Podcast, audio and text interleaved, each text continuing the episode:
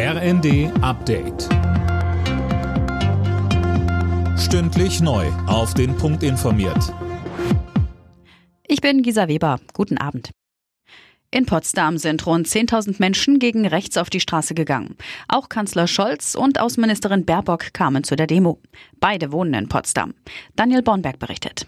Der Potsdamer Oberbürgermeister hatte zu der Demo aufgerufen, nachdem ein Geheimtreffen von AfD-Politikern mit bekannten Rechtsextremen publik geworden war. Das hatte im November in Potsdam stattgefunden. Bei dem Treffen ging es darum, wie Millionen Migranten und Deutsche mit Migrationshintergrund aus dem Land gedrängt werden könnten. Aus diesem Grund gab es auch Demos in anderen deutschen Städten, etwa in Berlin, Dresden und Kiel. Nach 52 Jahren auf dem dänischen Thron hat Königin Margrethe II. die Krone an ihren Sohn Frederik weitergereicht.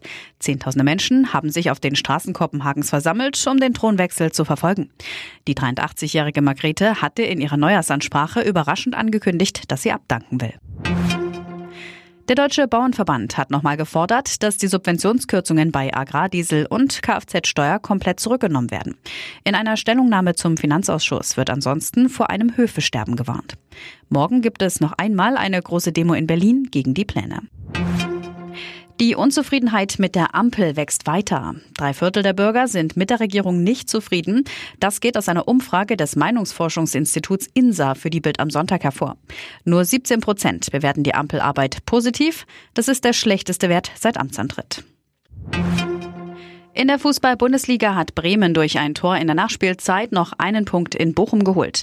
Die Partie ging mit 1 zu 1 zu Ende. In der Tabelle ändert sich somit nichts. Bremen und Bochum stehen punktgleich auf den Plätzen 13 und 14. Alle Nachrichten auf rnd.de